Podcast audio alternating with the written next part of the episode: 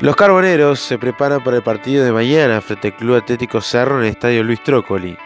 Para ese juego el entrenador Diego López solo haría una variante. El que no estaría en el equipo sería Walter Argano por una contractura muscular. El que sí estaría en la docena sería el argentino Gabriel Rojas jugando en el lateral izquierdo y pasando la mitad del campo de juego Jesús Trindade. Sumate vos también a los precios incomparables del clon. Maní pelado tostado Don Frutero con o sin sal, un kilo, 139 pesos. Galletas marca Renata de 360 gramos en varios sabores, 33 pesos. Snack palitos bubi de jamón o queso, 500 gramos, 69 pesos. Miles de productos a precios increíbles los encontrás únicamente en las 22 sucursales del clon.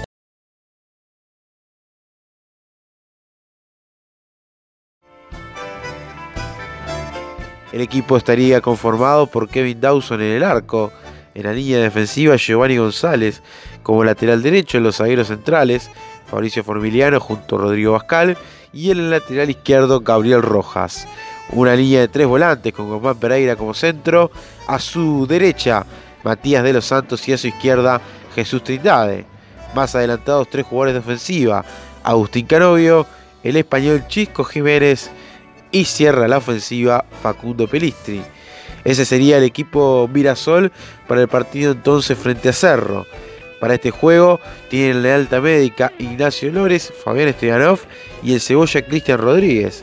También Walter Organo, pero seguramente los cuatro podrían ser preservados para el partido del fin de semana en el campeón del siglo frente a River Plate.